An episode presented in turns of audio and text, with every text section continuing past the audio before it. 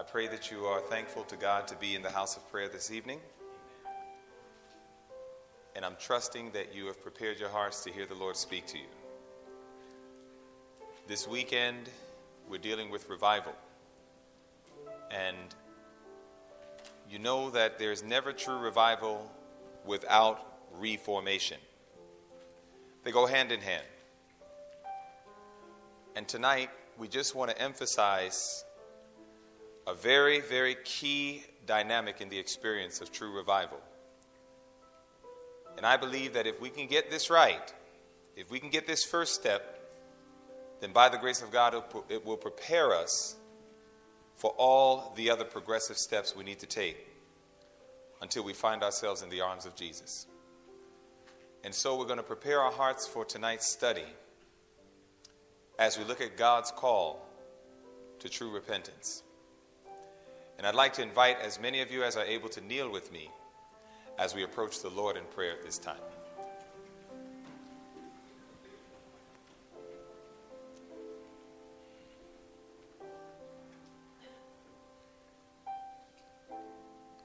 Our Father in heaven,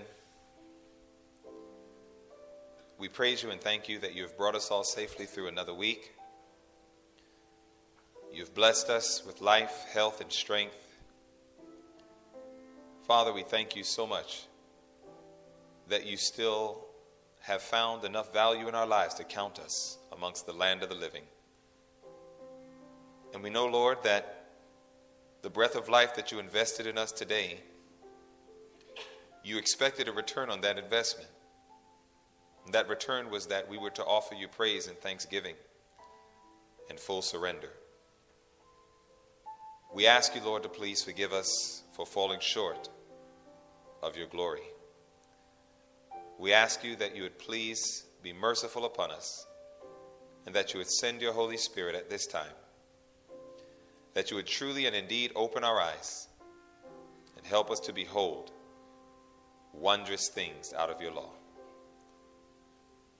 Send your Spirit, dear God, and may He minister to our minds, and may we be drawn heavenward. This is our prayer that we ask in Jesus' name. Amen.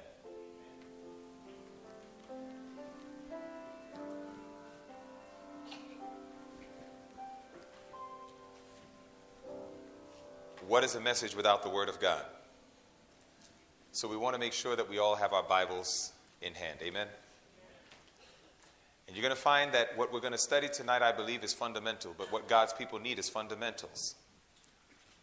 And sometimes we can get so excited about all of the latest and newest and the greatest things, but if we don't remember and commit to heart and into daily practice the simple things that God has taught us to do so that we can finish this race, all the other things won't count. I want you to notice something that the Bible tells us in the book of Matthew, the third chapter. In Matthew, the third chapter, we look at a man by the name of John the Baptist. John the Baptist was one who needed to prepare people for their God. And the Bible says in Matthew, the third chapter, and we're going to start at verse 1 and take it to verse 3, looking at the life and the ministry of John the Baptist. The Bible says, In those days came John the Baptist preaching in the wilderness of Judea and saying, Repent ye, for the kingdom of heaven is at hand. For this is he that was spoken of by the prophet Isaiah, saying, The voice of one crying in the wilderness, Prepare ye the way of the Lord, and make his paths straight. John the Baptist, when he understood where he was in time and he understood Bible prophecy, John the Baptist knew that the people needed a message that was very straight and that was very direct, and the message was could not be any straighter than simply saying, Repent, for the kingdom of heaven is at hand you'll find that as John the Baptist was doing his ministry and giving his work, and as he was called of God to get the people ready for the coming of the Lord, eventually he found himself in prison. And as John the Baptist ended up in prison, you find that as his ministry was phasing out, another ministry was phasing in. And I want you to see that ministry in the book of Mark, chapter 1. The Bible says in Mark, the first chapter, speaking about John the Baptist, And as he was giving his message and his call to those to let them know that they are to repent for the kingdom of heaven is at hand, you'll find that as he was put in prison and his ministry was now going on the decrease, there was another ministry that was going on the increase. And notice whose ministry it was. The Bible says in Mark, the first chapter, and if you're there, say amen. The Bible says in Mark chapter 1 and verse 14, it says, Now, after that John was put in prison, who came into Galilee? Jesus. This is the ministry that was on the increase.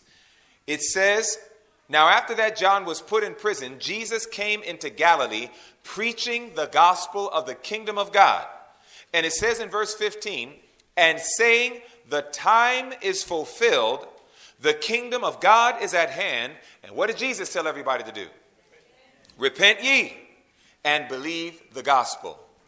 As John's ministry was going on the decrease and Christ's ministry was coming up on the increase, Jesus picked right back up where John left off. And Jesus now is on the scene. And Jesus is telling everybody, repent because the kingdom of God is at hand.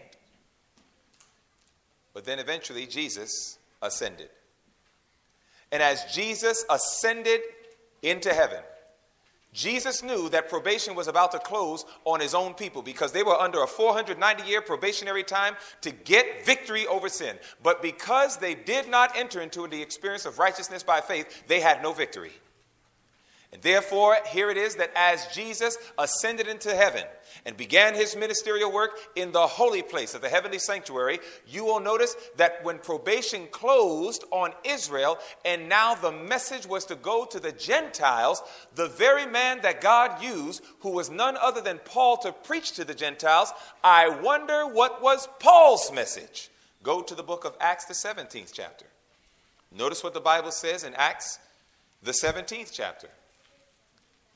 First, John the Baptist, then Jesus himself, and now we're looking at Paul. The Bible says in Acts, the 17th chapter, Paul runs into a group of individuals who were worshiping an unknown God.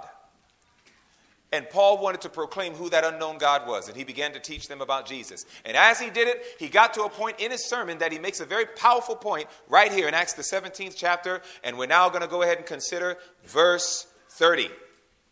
The Bible says, as Paul was summarizing his message, that in verse 30 he says unto them, And the times of this ignorance God winked at, but now commandeth all men everywhere to do what? To repent. Once again, here goes the message of repentance. The message of repentance is a message that is on the mind of God, and anyone who is a servant of God, that message should be on their minds as well. Can you say amen to that? Amen. And therefore, you will find that the Bible is calling us as God called John, as God worked through Jesus, as God worked through Paul, and the message was the same a message of a call to repentance is the same message that God has given to his people in the last days before this world comes to a close. The message is not to tell everybody that everything is all right. In fact, you will find that that's the actual problem. Go to the book of Revelation, chapter 3. There are many individuals today that believe that the more that we preach about a message saying that everything's all right, everybody's all right, that the more that we preach this kind of message, that this supposedly is the message, but I see that not in the Bible. In fact, I see differently. Notice what the Bible says in Revelation, the third chapter. The Bible says in Revelation chapter 3, God sees a people of the judgment, Laodicea. And as he sees them, he sees them going through challenges. And I want you to notice specifically what the challenge is. The Bible says in Revelation chapter 3, and we're going to go ahead and start at verse 14. You know these texts very well, I would imagine. The Bible says, And unto the angel of the church of the Laodiceans write, These things saith the Amen, the faithful and true witness, the beginning of the creation of God. It says, I know thy works, that thou art neither cold nor hot. I would thou wert cold or hot, and so then, because thou art lukewarm and neither cold nor hot, I will spew thee out of my mouth. Now, what would make God want to vomit? Sooner or later, you got to ask that question. What in the world could it be that could make God such a wonderful, divine individual? What could make him to the point that he actually would equate his displeasure to the experience of vomiting? The Bible tells us exactly what it is right there in verse 17. It says, Because thou sayest. I am rich and increase with goods and have need of nothing. You know, in other words, that means? It means that I'm all right. Laodicea wants to hear messages that they're all right because that's what they already think about themselves, and they don't understand that they're not all right. That's why God said, Because thou sayest. In other words, God was saying, I'm not in agreement with you. These are your words, Laodicea. But then when God transitions from our words to his words, you'll notice that he does not say that we are all right, but he tells us the truth. He says that we are wretched, miserable, poor, blind, and naked. You know, the last time I checked, an alcoholic can never overcome alcohol until he admits he's an alcoholic. The drug addict can never overcome their drugs until they admit that they are drug addicts. And the Laodicean will never receive healing from Jesus Christ until they admit that they are wretched, miserable, poor, blind, and naked. The more that we think that we're all right when we're all wrong, is the greater we testify that this disease has metastasized and it has taken over our entire body. God wants us to realize that there is a message that is needed unto the people. And you know what's interesting? This is God's last day people because this is the last church. And I want you to see what was on God's mind even to, towards his last day people. Notice what he says in verse 19. The Bible says in verse 19 of Revelation 3, he says, As many as I love, I rebuke and chasten. He says, Be zealous therefore, and there goes that word again. There goes that word again. So, repentance is not a message that is limited just to John the Baptist's days. Repentance is not a message that is limited just to Jesus' day. Repentance is not a message that was limited even to Paul's day. Repentance is a message that is even relevant today. And God's faithful workers, brothers and sisters, must in these last days give the message that is designed to prepare the people to meet their God. And therefore, God gives a message of repentance. Now, you want to know why repentance is so important? You want to know why repentance is so important? I want you to go to the book of Acts, chapter 3, and let me show you why. Repentance is important to God. And I want you to show you why repentance is important to God. You see, God wants to do something. In fact, before you go to Acts chapter 3, go to, go to Isaiah 59. Let's, let's, let's reason through the scriptures. Let's go to Isaiah, the 59th chapter first, and then we'll come back to Acts chapter 3. Isaiah 59. Why does God, why is it that repentance is so heavily upon the mind of Jesus Christ? Why? Notice why. The Bible says in Isaiah, the 59th chapter, and I want you to see this. In Isaiah, the 59th chapter, notice what the Bible says as we consider verses 1 and 2. Isaiah 59, verses 1 and 2. The Bible says, Behold, the Lord's hand is not shortened that it cannot save, neither his ear heavy that it cannot hear. It says, But your what? It says, But your iniquities have done something. What did it do? It has separated between you and your God, and your sins have hid his face from you, that he will not what? He will not hear. Now, there's a beautiful hymn called Face to Face Shall I Behold Him. Have you ever heard of that hymn? Now, brothers and sisters, is that a hymn you just want to sing, or is that a hymn you want to experience? That's a hymn we want to do what? We want to experience. We don't want to just sing a hymn but never enter the experience. That's what makes hymns powerful. Hymns were designed to bring us into an experience. It's different from just a song. That hymn, brothers and sisters, is designed to bring us into an experience. And that hymn is saying that face to face shall I behold him. That should be something that we are all looking forward to. Can the church say amen to that? Amen. Now, because of the fact that we are looking forward to it, then Isaiah 59 2 should become a very relevant text of scripture to you and I. Because the Bible says that there was something that caused God to do what? Turn his face from us. And what was it? It was sin. You see, the reason God is making a call to repentance is because He wants us to enter into an experience that we can turn away from the things that cause Him to turn His face from us. When we think about sin, we often think about what it did to us. Very rarely do we consider what it did to God. God loved to commune with mankind face to face. God loved to have that one on one time where there was nothing between him, no mediums, no burning bushes, no human agents like ministers. God loved it when he could look at mankind right in the face and he can commune with him. But it was sin that caused God to turn his face and that's why God is in love with the call to repentance, because the call to repentance is a call to Him. And when we come to Him, He gives us the victory over the things that caused Him to turn His face from us. And when we have that victory, praise God, when Jesus comes, once again, there's going to be face to face communion. That's what God wants. That's why the message of repentance. The message of repentance is not a call where we are just simply to make people feel bad. The message of repentance is a call to say God is waiting to be reunited with his people. And the only way it can happen is that thing that caused him to turn his face from us must be overcome. And therefore, there is a need for the message of repentance. You see, there's something that Jesus began doing in 1844. And when repentance is received right, Jesus can finish what he started in 1844. Go to the book of Acts, chapter 3. In Acts, chapter 3, there was something that Jesus started in 1844 that if we can get this right, Jesus can finish what he started in 1844. The Bible says in Acts, the third chapter, in Acts chapter 3, the Bible says in verse 19, the Bible says, Repent ye therefore and be converted, that what will happen? That your sins may be blotted out. When the times of refreshing shall come from the presence of the Lord, and he shall send Jesus. In order for Christ to come back, that sin that caused him to turn his face from us must be what? According to the verse, what must it be? It must be blotted out.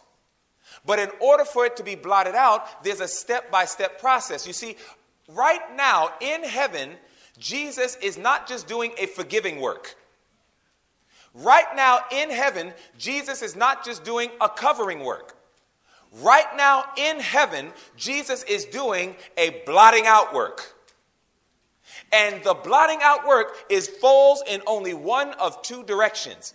The first one we just saw is either sins get blotted out, but we need to see the other direction. Go to the book of Exodus 32. In Exodus 32, you will notice the other direction. Either sins get blotted out or something else gets blotted out. Notice what the Bible says in Exodus 32. Moses sees his people in apostasy. And as Moses sees his people in apostasy, Moses, with love in his heart, looks at his people and his heart is broken because he sees that they have fallen into sin. He goes before God as an intercessor, and the Bible says in Exodus 32 and verse 31, the Bible says, And Moses returned unto the Lord and said, Oh, this people have sinned a great sin and have made them gods of gold. Yet now, if thou wilt forgive their sin, and if not, what does Moses say? Blot me, I pray thee, out of thy book. Moses was literally going before God and saying, Lord, if you won't forgive them, take my name out of the book of life. Do you love people like that? Do you love your brothers and your sisters in the church like that? Husbands, do you even love your wives like that? Wives, do you love your husbands like that? Parents, do you love your children like that?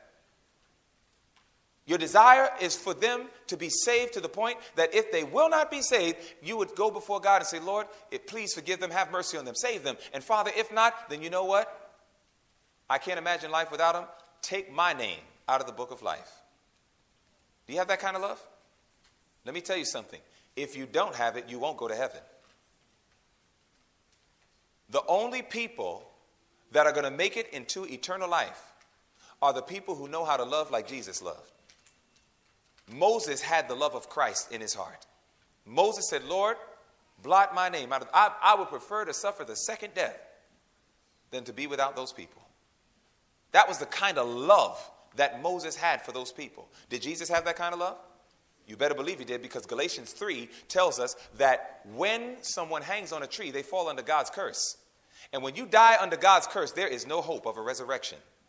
Jesus was willing not to suffer simply a first death, he was willing to suffer the second death for you and I.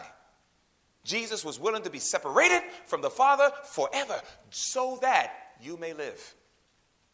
That was the kind of love that Christ had. Do you have that love? And if you don't have it, you got to fall on your knees and say, Lord, please pour out thy spirit and give me this love.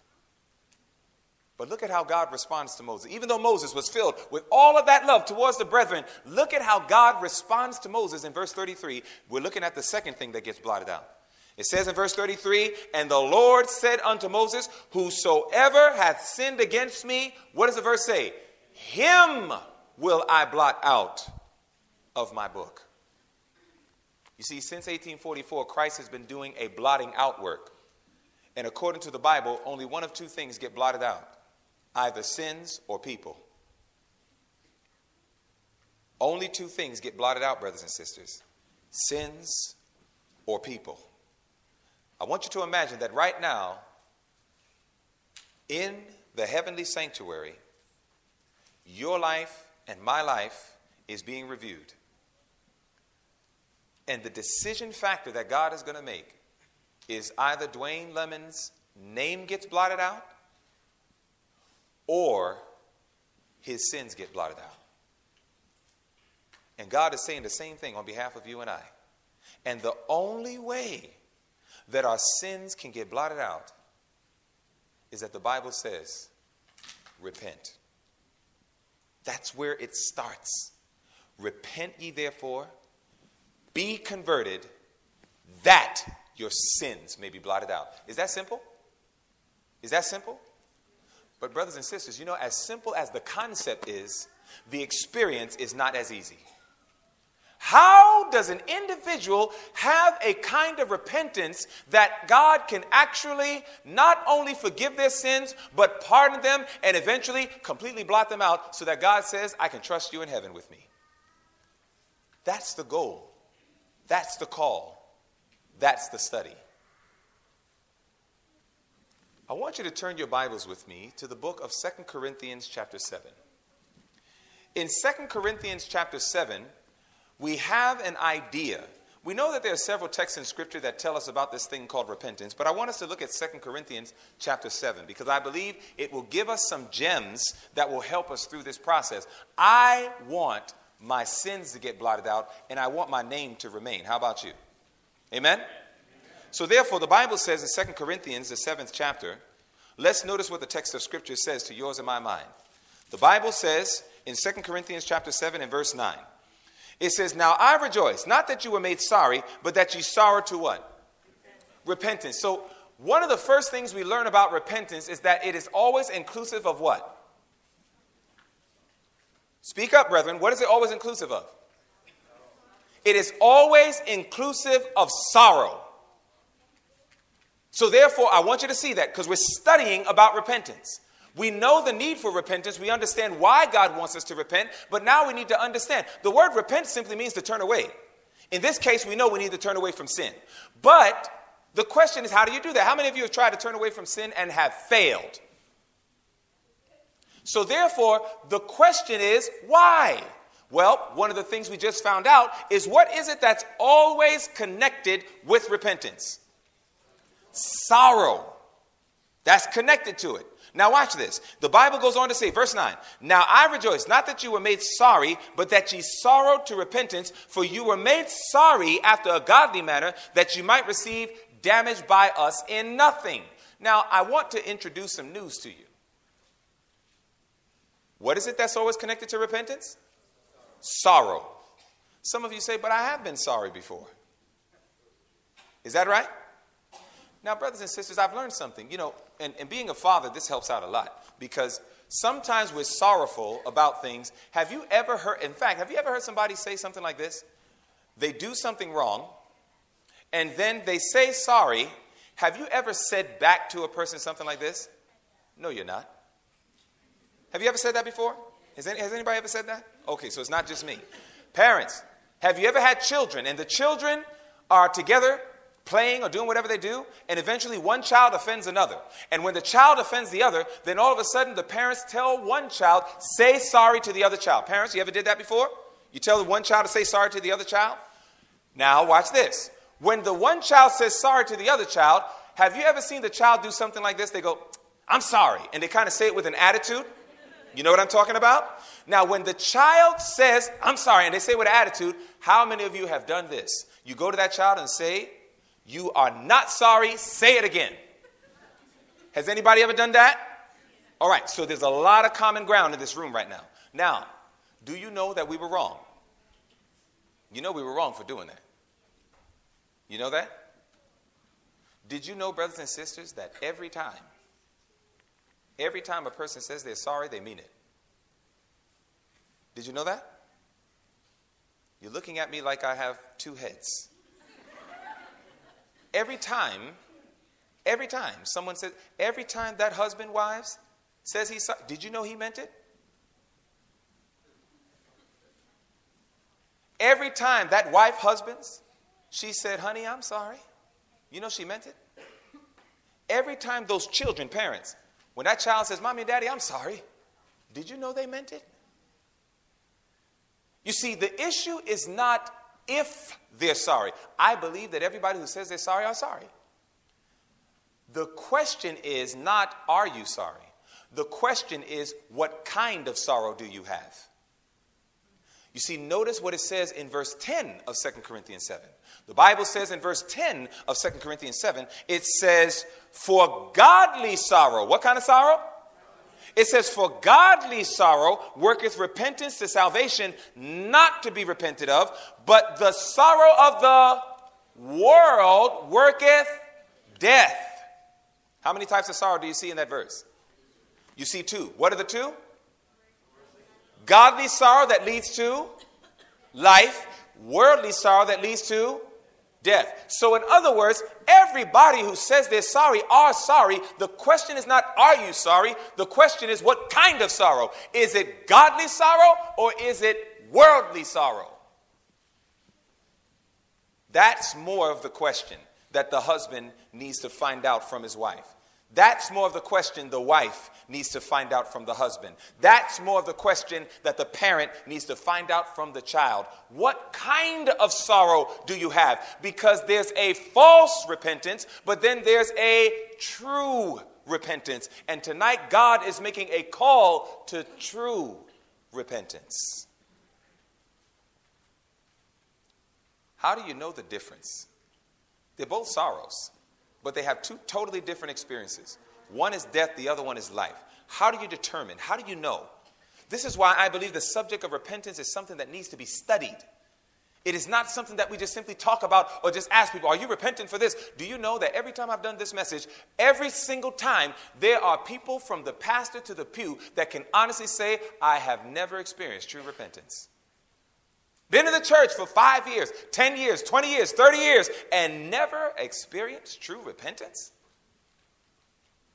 But that's because it was never studied.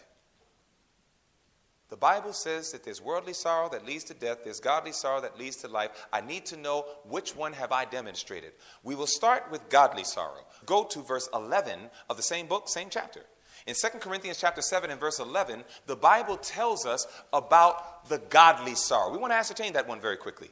The Bible says in verse 11, it says, For behold, this self same thing that ye sorrowed after a godly sort, it says, What carefulness it wrought in you. Yea, what clearing of yourselves? Yea, what indignation? Yea, what fear? Yea, what vehement desire? Yea, what zeal? Yea, what revenge? In all things you have approved yourselves to be clear in this matter. The Bible has just revealed in verse 11 the fruit that grows off of the tree of those who are experiencing true repentance.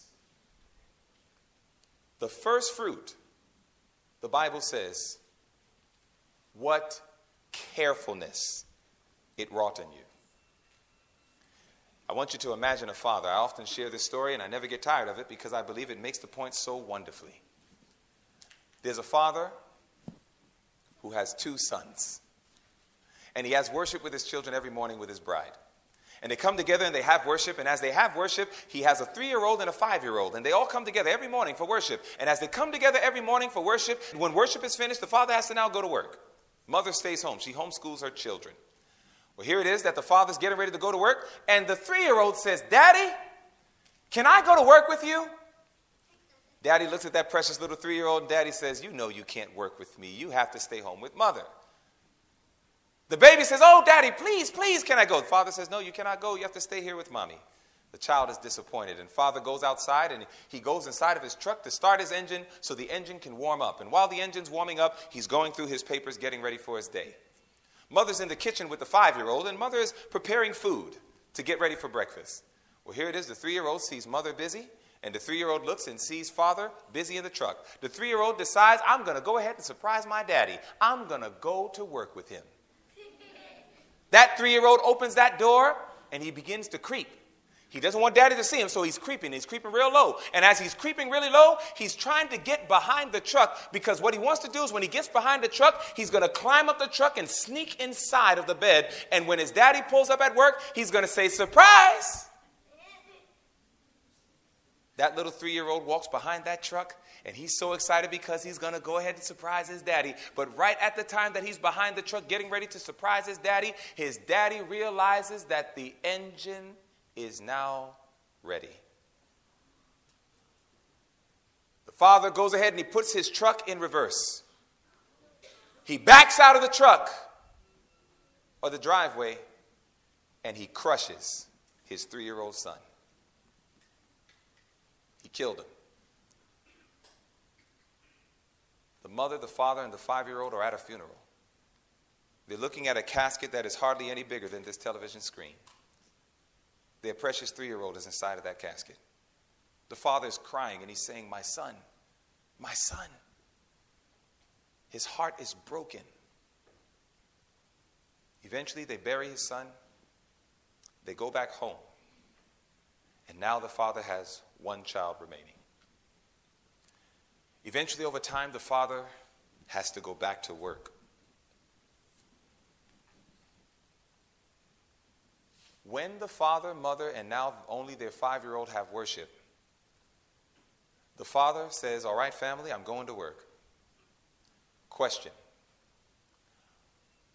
When the father goes in the truck and starts that engine, from a scale of 1 to 10, how careful do you think that father is going to be when he backs out of that driveway? From a scale of 1 to 10, how careful would you think that father is going to be? You tell me. 10, 10 plus 10, 10 plus plus 10. You can imagine this father investing in those cameras that they put in the back of the truck. You can imagine this father putting those alerting signal things. You can imagine this father investing in everything necessary to make sure another mistake does not happen like what took place before. In other words, that father is seriously careful. Now, here's the question Are you that careful to not fall back into the sin today that you fell in yesterday? The Bible says that the fruit of true repentance is it says, Yea, what carefulness you wrought, wrought in you. Do you know, brothers and sisters, one of the reasons why we fall into the same sins over and over and over again is because we are not careful. We say we're repentant. We say, Oh Lord, forgive me. And we always confuse tears with repentance. We are Seventh day Adventists. We are a people that approach the Bible intelligently, and we do not feel or make decisions based on emotional expression. Just because we cried does not mean that we were repentant. Just because we shed tears, brothers and sisters, does not mean that we have been repentant. It is so easy for us to do the same sin. Think about it. It's not that we commit new sins every day, we are struggling with the same thing. Why? Because we're not careful. But yet we claim that we're repentant. The Bible says true repentance brings about a carefulness in an individual. Now, there are two ways that we can be careful. Go to the book of Galatians, chapter 6. You see, I want to walk this through with you, brothers and sisters. I want you to see this. Because God wants us to understand that it is true repentance that leads to true conversion that leads to the blotting out of sin. But it'll never take place if we continue this roller coaster lifestyle with Jesus and we have never entered that experience of true repentance. Notice what the Bible says in Galatians chapter 6. You see, in Galatians, the sixth chapter, the Bible says something very powerful in verse 1 that I want us to consider. You see, I like this verse because this verse says so much to me. It, look at what it says. It says in Galatians 6 and verse 1. If you're there, say amen. amen. The Bible says, Brethren, if a man be overtaken in a fault, ye which are spiritual, restore such a one in the spirit of meekness, considering thyself, lest thou also be tempted. You see, this verse brings out the reality of being careful. How many times do we have a young lady that meets a man? She meets a man, she falls heads over heels for him. And next thing you know, that brother becomes an agent of the devil and he begins to introduce her into the bed of fornication. They begin to practice that which the Bible calls sin. And then that sister knows this is wrong what we're doing. We need to stop. Everybody tells her, you need to let that man go. You need to cut him off. But you know what she says? She says, oh no, I want to win him to Jesus. Therefore, she continues to pursue and continues to pursue. She's not being careful. She has not considered herself, lest she is also tempted. That's a call to being careful. Brothers and sisters, listen, if you know that you used to be a crack addict, you don't want to necessarily be the one unless you have true victory to go into a crack house to help the other crack addicts. Because you might end up being around that crack, and before you know it, all it takes is a couple of sniffs and a couple of observations. And when you were trying to evangelize them, they evangelize you. How many times has that happened? A young man wants to go around all these brothers. He knows that these guys are not conducive to Christian growth. They know that these type of friends are the kind of individuals that's going to lead me more in the path of sin and hell rather than eternal life. But you know what they say? But I like them. You know what? I'm going to try to win these brothers to the truth. And next thing you know, when they were trying to evangelize the brothers, the brothers end up evangelizing them. You think that's not the story of many of our youth today in the church? They have all these worldly friends. You tell them, listen, God says that those who are friends of the world are enemies of God. Just James 4 and verse 4. You can't be friends with the world. You can try to witness to them, but you don't go ahead and befriend them and hang out with them in every circumstance because you got to consider yourself lest you be tempted. You know, I had to realize that in my own life. I remember I got to a point, I used to be a major video game player. Love playing video games all the time, just video games all day long, wasting God's money. And I remember it got to a point where I got really convicted on this video game thing. I said, man, you know, this is a waste of money. I'm putting all these images of violence and, and, and sometimes sexuality. Why, why do I, have, this thing is not drawing me close to Jesus. What am I doing with this stuff? But you know what? I had a friend in my life. And every time I went to my friend's house, every single time, I go to his house, and you know what he says? All right, man, let's start playing the game. And you know what? I was so weak that all he had to do was just say, Come on, man, let's just play the game. And next thing you know, no matter, I could, I could literally walk in his house with a determination. I'm not going to play the game. I'm not going to play the game. I'm not going to play the game. I'm not going to play the game. I'm not going to play the game. And next thing you know, all he had to do was just say, Come on, man, let's play the game. And it was like, I'm not going to, all right, let's do it. And next thing you know, here we are playing the game. And you know what happens now? Conviction. That conviction hits me like a ton of bricks. I'm like, I did it again shamed God's name, and was a foul witness to my boy. And that's why one day God just gave me the courage. I had to call him up and I had to say, D, listen, man, I love you like a brother. You know I do. But listen, I'm realizing that our lives are going in two different paths. When I come by, I said, look, all I want to do is talk of Jesus and his truth. That's all I want to do, man. I said, I can't help it. It's, it God's word has my mind captive. I can't help it. That's all I want to talk about. And I know that you don't want to hear it. So please understand that if you find that we're not hanging out like we used to, just understand it's because we have both decided paths that can't mix. That was a hard thing to tell him, but I had to tell him. And that's when he finally said, You know what? I respect that. And we left it alone. You got to know yourself, brothers and sisters. You got to stop trying to be Superman and Superwoman and keep going in places that you know are instruments of temptation that you know you can't handle. You got to cut that stuff out. You're going to find yourself dead if you're not careful, brothers and sisters. Part of true repentance is being careful, and being careful is going to be manifested by the fact that you're going to say, while I even want to win others to Jesus, I must be mindful of my own weaknesses. You got to know that. I have learned. We have a study on men. This study that I do when we deal with men and what makes a godly, what makes a man a godly man. And when we do that study, that's one of the things we talk about. And you know one of the greatest strengths of a man is when he knows his weaknesses. That's one of the greatest strengths of a man is when he can know his weaknesses and say, I can't handle this. Somebody else has to do this job. Can't handle it. You got to know your weaknesses. So, therefore, when we talk about true repentance, the first sign of it is that you have to be careful. And in that being careful, you are going to consider the fact that, you know what, I can't just go everywhere and I can't just do everything because I'm not Superman. I got to know my weaknesses. But there's another side of being careful. Go to the book of Matthew, chapter 12. You see, one aspect of being careful is the refraining and staying away from things that can tempt you and lead you back into sin. That's how it happens, brothers and sisters. Every person in this room right now that is addicted to pornography, let me tell you something. Because I'm not dumb, brothers and sisters. I know what's going on even in the Adventist church.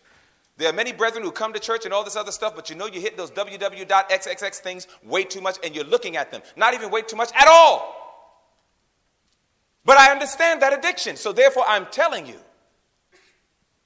Jesus said, if your eye offends you, pluck it out. If your hand offends you, cut it off. If you keep finding yourself on these foul sites, cut your internet off. There comes a point in time you got to cut off. There comes a point in time you got to look at it and say, I can't handle this right now. I can't handle it right now. Every time I get access to the super information highway, I find myself going places that I have no business going, and I find myself going down the road to perdition. You know what? I need to go back to dial up.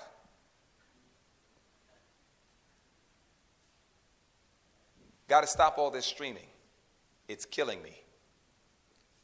You got to learn that there are times that God is going to have to call you to cut off. Sisters, there's some brothers in your life right now that is nothing but bad news for you. Every time you get around them, all they do is they consistently lead you and your life into sin. They're taking you away from the prayer meeting. They're taking you away from church service. They're taking you away from morning and evening worship. They're taking you away from a love for the study of the word. They're taking you away from God, brothers and sisters. Sisters, if you got a brother in your life like that, you need to cut that brother off. Cut him off. Your soul salvation is on the line. Brothers, if you got some woman in your life and that sister, she's always the one that's calling and wooing and trying to get you to give in to every woo and call that she makes. And you find that when you're with her, the last thing you're doing is praying together and studying together, and the list goes on of learning how you can grow together and finish the work of the gospel. If you got a woman like that in your life, brothers, you need to cut that sister off. So it doesn't matter if it's an object, it doesn't matter if it's a person or whatever. And like I said, don't give me this stuff about, oh, but we got to win souls. Listen to me. The Bible says, Ye which are spiritual, restore such a one. If you're not spiritual, if you know you're not connected to God, if you know there's not a vital connection between you and Christ, that no matter how hard they bring temptation, that you can stand against it. If you have that kind of wherewithal, then maybe you can go ahead and still be around them. But if you find that every time you're in that person's presence, all they have to do is just say something and you're like putty in their hands, leave that person alone. You're not strong enough. Cut them off.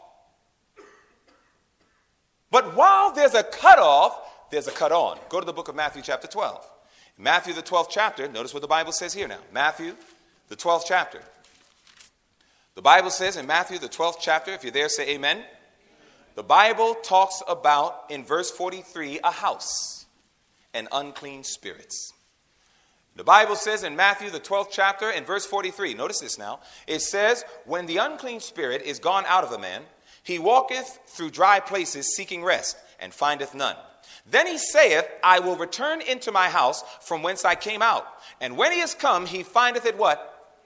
Empty, and what else? Swept and garnished. So this house is clean, but it's empty. Are you following that?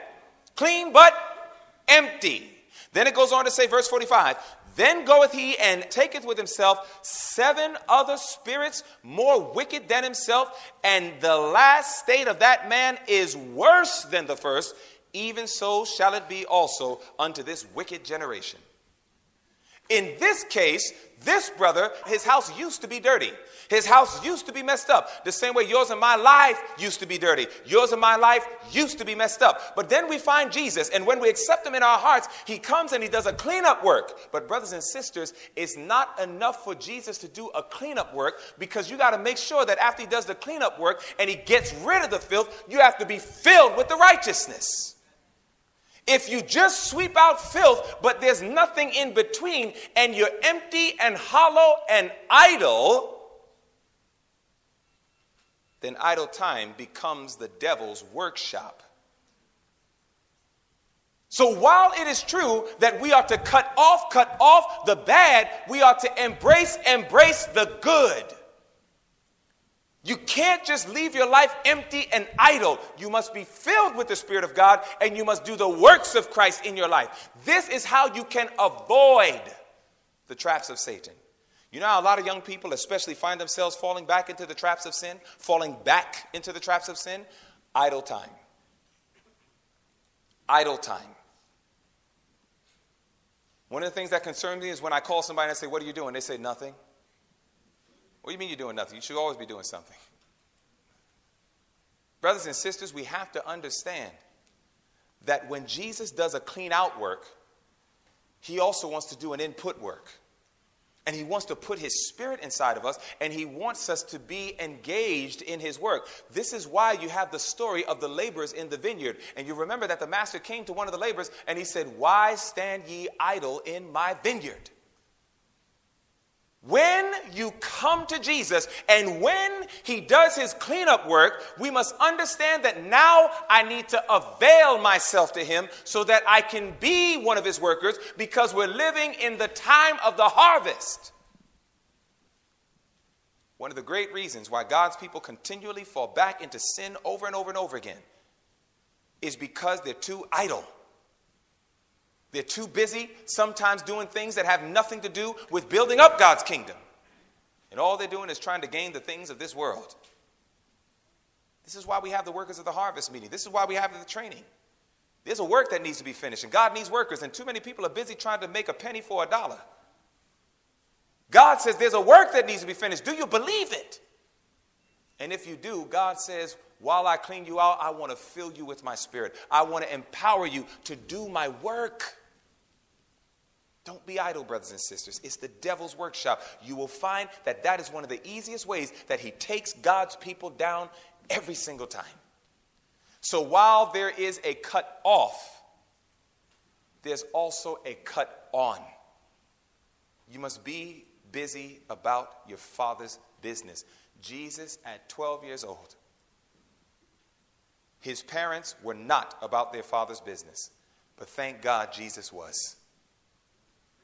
And when his parents finally found him at 12 years old, Jesus says, Don't you understand? I must be about my father's business. That's one of the reasons why Satan couldn't get an advantage over him. Jesus was always busy about his father's business.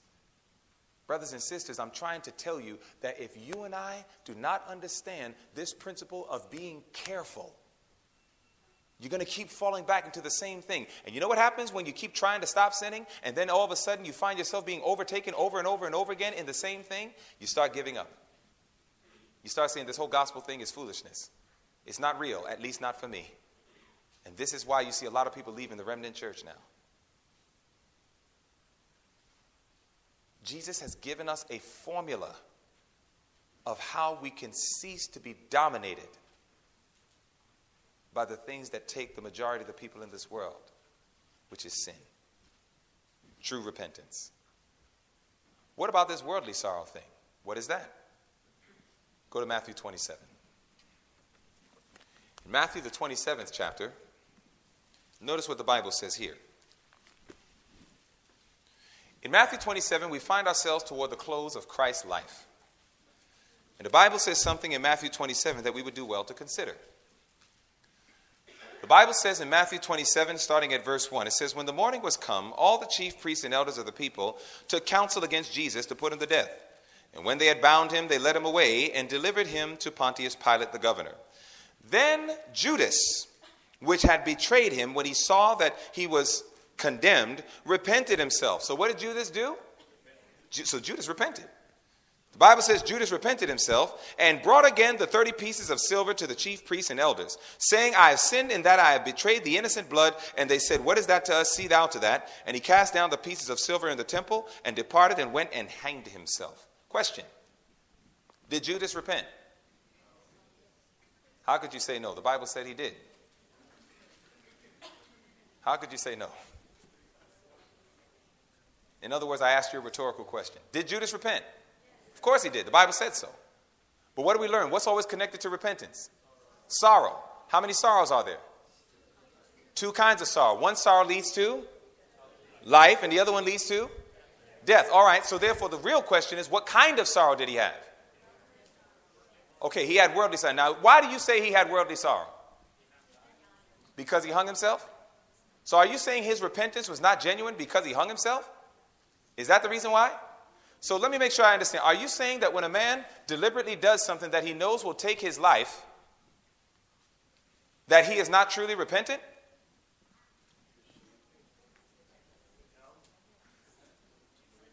I'm just asking a question, brothers and sisters. We're studying. I like to stimulate thought. That's what a teacher does.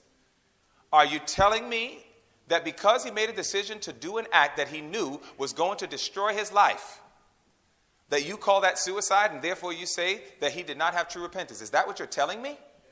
Okay, so do we know anybody else in the Bible who made a decision deliberately that he knew was going to take his life? That was a servant of God. Samson. Did Samson have true repentance? Okay, now you just confused me. What's up with that? What's going on, brethren? What happened? Did Samson know did Samson say, I am going to push these pillars? I know that it's going to crush me and kill me. Yes or no?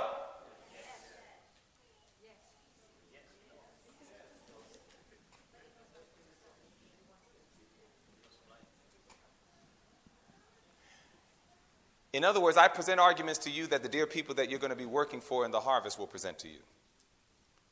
There are movies, there are books right now that are talking about Judas experienced true repentance.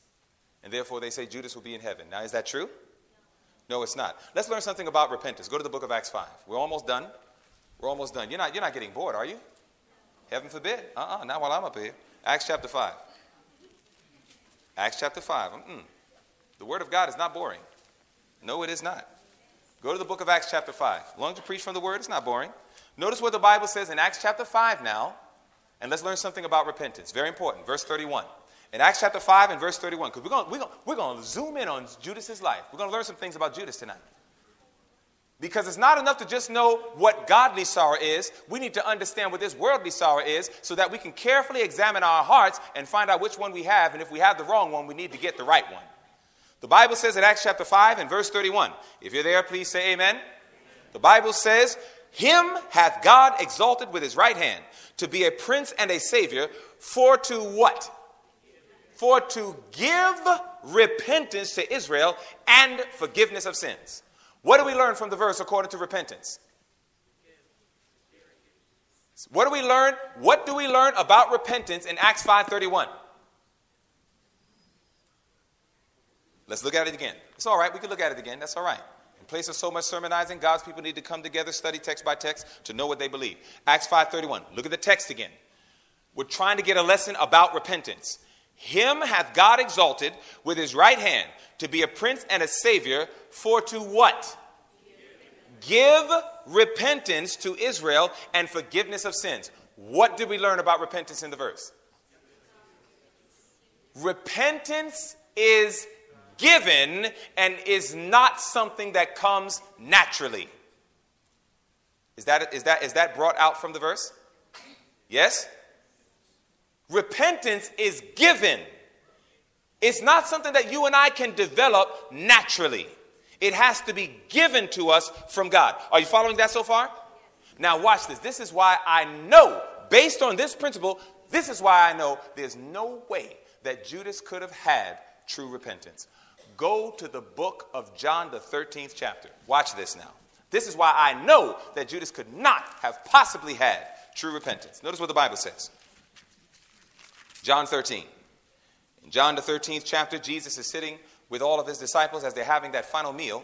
And as they're having their meal, you'll notice that the Bible now says that Jesus tells them, One of you are going to betray me. In verse 21, if we're there, say amen. John 13 and verse 21, the Bible says, When Jesus had thus said, he was troubled in spirit and testified and said, Verily, verily, I say unto you, that one of you shall betray me. Jesus said that now. It says, Then the disciples looked one on another, doubting of whom he spake. Now there was leaning on Jesus' bosom one of his disciples whom Jesus loved. Simon Peter therefore beckoned to him that he should ask who it should be of whom he spake. He then, lying on Jesus' breast, saith unto him, Lord, who is it? And Jesus answered, he it is to whom I shall give a sop when I have dipped it. And when he had dipped the sop, he gave it to Judas Iscariot, the son of Simon. Now look at what it says in verse 27. The Bible says, and after the sop, what is the commentary on Judas's condition? Satan entered into him. So notice that's the commentary on the life of Judas. This is the last commentary on the condition of Judas. It says Satan entered into him. Now, is this the first time that Satan entered into him? How do you know that?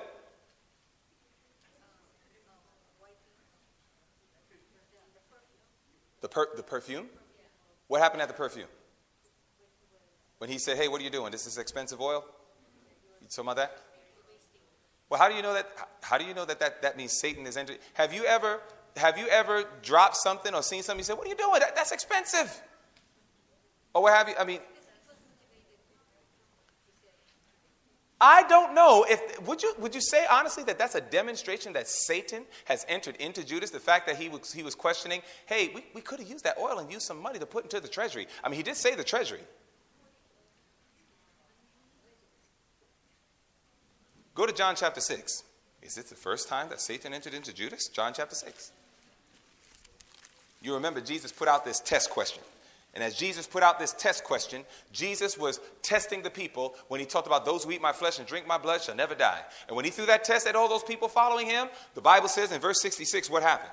Notice what it says John 6 66. The Bible says, from that time, many of his disciples went back and walked no more with him. A whole bunch of people went and left Jesus. Now, look at what happened. Jesus, of course, is hurt by this, but it goes on to say in verse 67 Then said Jesus unto the twelve, Will ye also go away? Then Simon Peter answered him, Lord, to whom shall we go? Thou hast the words of eternal life, and we believe and are sure that thou art that Christ, the Son of the living God. Now, look carefully at verses 70 and 71. It says, Jesus answers them, Have not I chosen you 12? What's the end of the sentence? And one of you is what? A devil. Who was Jesus talking about in verse 71? Judas. So, does the Bible make clear that this is not the first time Judas and Satan became partners? This is not the first time. Is that right? So, therefore, when the Bible says that Satan entered into him, it's got to mean something deeper than simply that Satan had an influence over him. Satan had an influence over him be well before this time. When the Bible says Satan entered into him, the Greek says Satan had full control over him. In other words, brothers and sisters, it was right there at John 13 27 that Judas's probation closed. Satan didn't just enter him, Satan now had full control over him. And that's why when you read John 13, 27, and in verse 28 and 29, it later on says, and it was night. Probation closed. Now here's my question How can somebody repent? God has to what? Give it to them. But how could God give Judas repentance in Matthew 27 if in John 13 27 his probation closed? That means time's up, it's over. So there's no way that Judas could have manifested true repentance because that only comes from God and his probation was already closed. So the question is this what then motivated Judas's repentance? Was Judas a student of the scriptures? Here we go, friends. I'm about to show you the crux of worldly sorrow. Was Judas a student of the scriptures? Yes. Yep. There's a text of scripture that Judas remembered when he condemned Jesus. What did Judas say about Jesus? He says, I condemned a what kind of man? He said an innocent man, didn't he? You want to know the flashback that went in Judas's mind, the biblical flashback? Deuteronomy 27. Watch this. This is the foundation of all worldly sorrow, all false repentance. Deuteronomy 27. Notice what the Bible says. The Bible says in Deuteronomy, the 27th chapter, when you get there, please say amen. Here's what the Bible says. You're about to find out. Judas says he condemned an innocent man. This is what Judas remembered. Deuteronomy 27 and verse 25. Notice what the Bible says. The Bible says in Deuteronomy 27 25, it says, the Bible says, 27 25, right? Cursed be he that taketh reward to slay an innocent person. And all the people shall say amen. Judas knew because I have condemned an innocent person and took a reward for it, Judas knew I am under God's curse. And that was the motivation for his repentance. In other words, to make it real plain, worldly sorrow is never sin focused. Worldly sorrow is always consequence focused.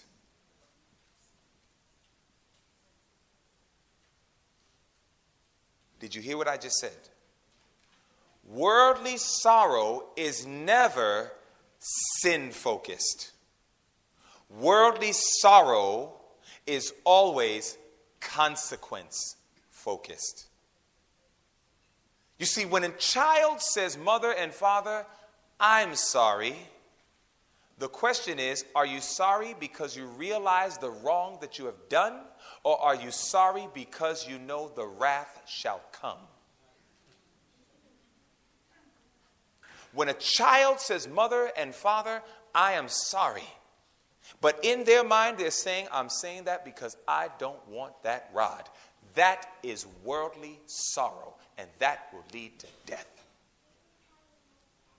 When a man goes to his wife and he says, Honey, I'm sorry, but the only reason he says it is because he knows that if he doesn't apologize, she's going to keep chattering, chattering, chattering away and give him a headache. So therefore he says, All right, all right, I'm sorry. Consequence focused. Consequence focused. When we go to God and we say, Oh Lord, please forgive me for my sin. But the only reason we said it is because we knew we just went on a job interview and we don't want anything to mess up getting that job. So, Lord, let me make all my wrongs right with God. Consequence focused. If the truth be told. And do you know, brothers and sisters, it's even worldly sorrow when we say, Oh Lord, please forgive me for my sins because I don't want to go to hell. Consequence focused. You see, David, David fell into sin. David was looking where he should not have been looking. And as David was gazing and he was looking at Bathsheba, Satan played with that man's mind so much that David got to the point that David said, You know what? I'm going to do it. He goes ahead and he falls into sin and he has an innocent man killed just to gratify his appetite. David is confronted by Nathan. And Nathan presents that story that I know you know very well. And Nathan lets him know you are the man. You're guilty, David.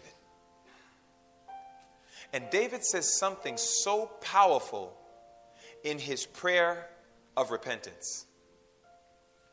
And I want you to see this as we close in Psalms 51.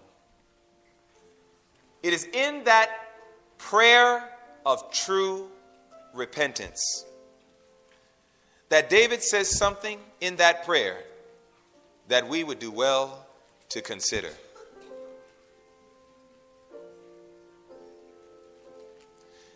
I want you to see what he says in verses 1 to 4. David goes before God. He realizes what's about to fall upon him. And he says in verse 1, he says, Have mercy upon me, O God, according to thy loving kindness, according unto the multitude of thy tender mercies. Blot out my transgressions. Wash me thoroughly from mine iniquity and cleanse me from my sin. But look carefully at verses 3 and 4 the spirit of true repentance. He says, For I acknowledge my transgressions, and my sin is ever before me. Against thee, and thee only have I sinned, and done this evil in thy sight, that thou mightest be justified when thou speakest, and be clear when thou judgest. David was not consequence focused. David said, Lord, I broke your heart. I broke your heart. Against you and against you only have I sinned against you, and I've done this evil in thy sight. Lord, I am not, I am not shunning away the reality that this is something that I did that has broken your heart. Have mercy on me. A man comes before Jesus or comes before God. He's so broken, so filled with sorrow for sin, that all he can do, Jesus says, is beat his hand upon his breast and hang his head down and say, Have mercy upon me, a sinner. Great issue with Laodicea is they can't see their sins because they're too busy gazing at their own righteousness. They're gazing at their own good works. They think that because they eat right and dress right and live in the right places and do the right things, they think that this constitutes righteousness, and therefore they feel even bigger because they know the majority of their dear brethren around them are not doing the same thing. Therefore, they begin to think something about themselves that they ought not. They can't see themselves as wretched, miserable, poor, blind, and naked. And therefore, they'll go before God. They'll say, Oh Lord, I'm sorry. But they say it more so because it's consequence focused, not because it's sin focused.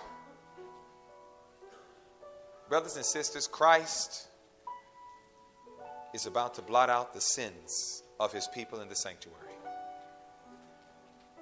And Jesus wants us to be a people prepared to meet our God. But it is not going to happen if we keep making excuses for our sins, keep ignoring our sins, keep falling into sins and playing and cheapening God's grace by just saying, You'll be there tomorrow to forgive me when I do it again. When does the time come that we will let Him fill us with His presence and give us true repentance so that we can start being more careful.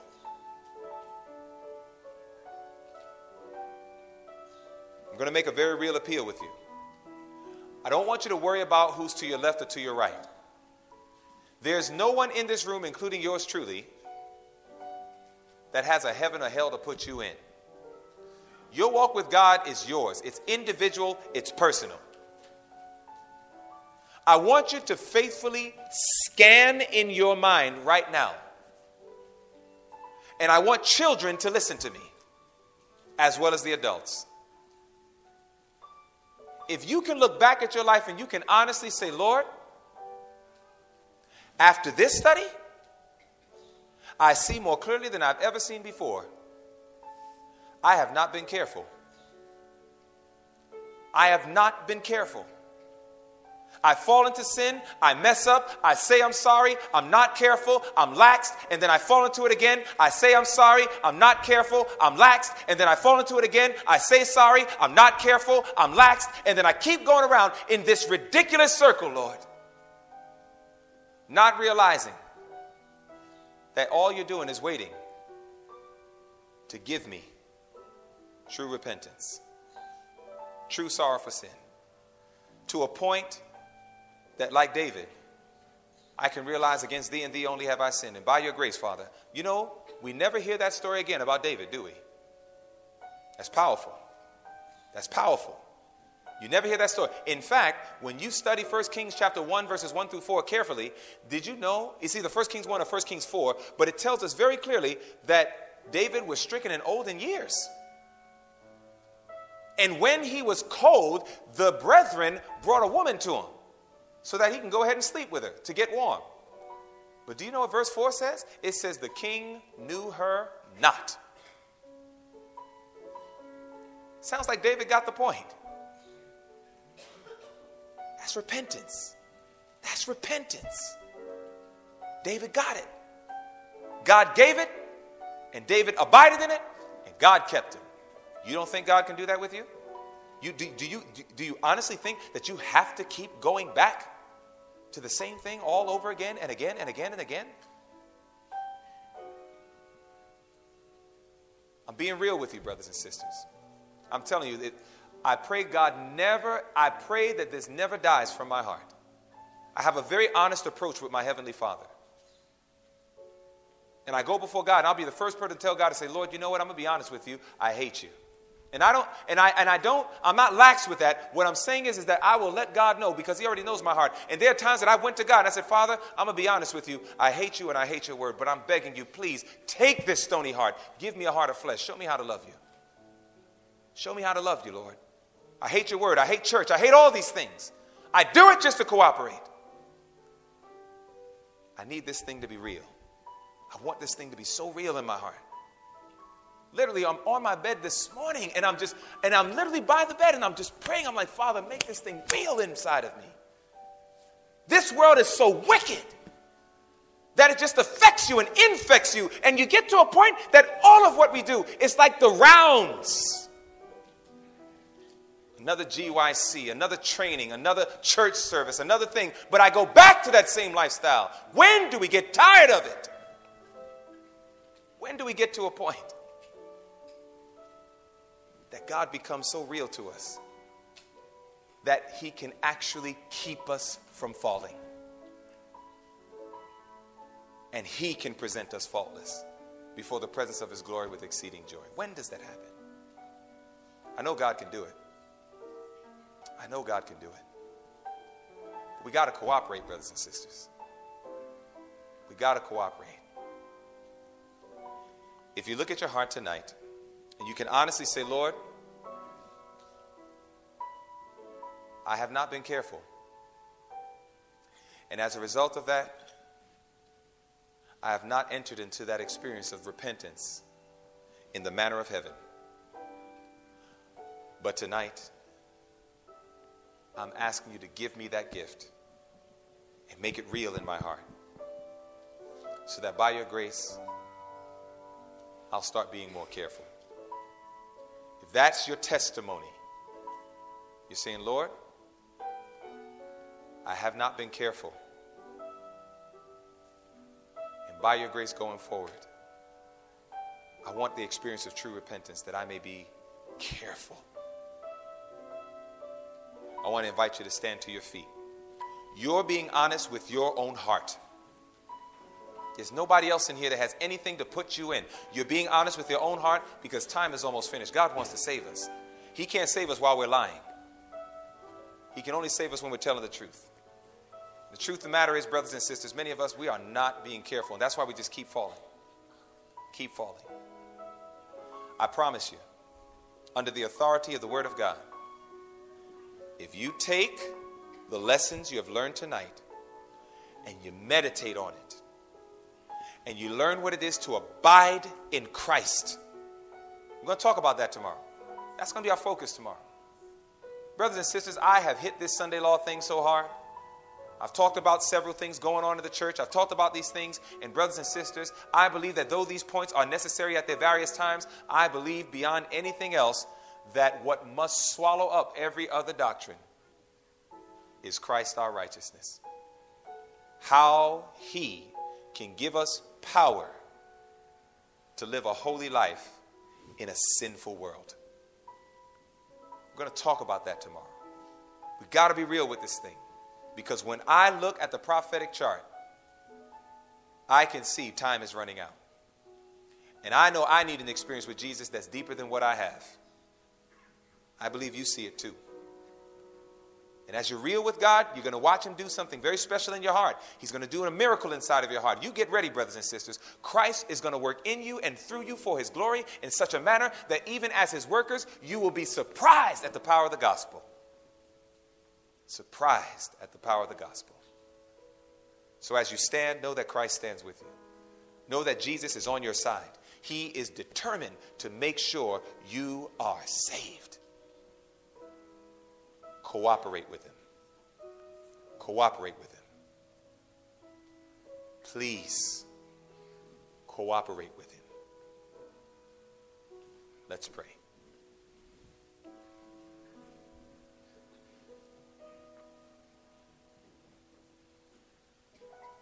Our Father in heaven, we thank you so much for this gift of true repentance. We thank you, dear God, that you can help us to recognize that it is not by might, not by power, but only by your Spirit that we can see ourselves for who we really are wretched, miserable, poor, blind, and naked.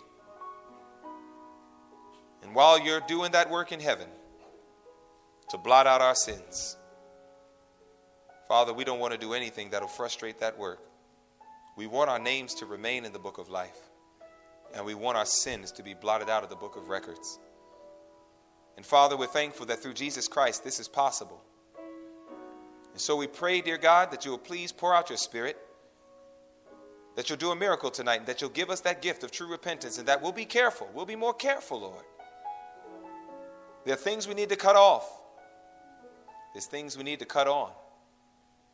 Let your Spirit lead us. May He show us and make it plain to our hearts. And I thank you that you have heard this prayer. Teach us how to abide in you, Lord. For we ask it all in Jesus' name. Amen.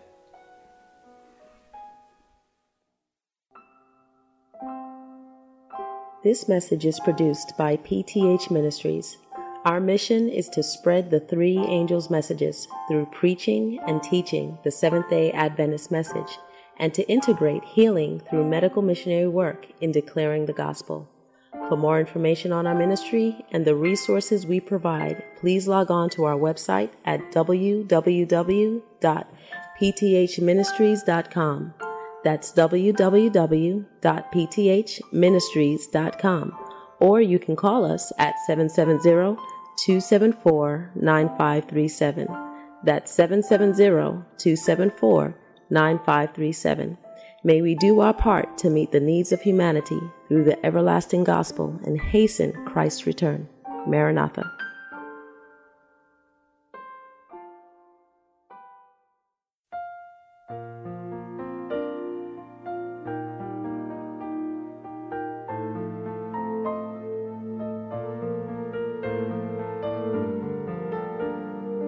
This media was brought to you by Audioverse, a website dedicated to spreading God's Word through free sermon audio and much more. If you would like to know more about Audioverse, or if you would like to listen to more sermons, please visit www.audioverse.org.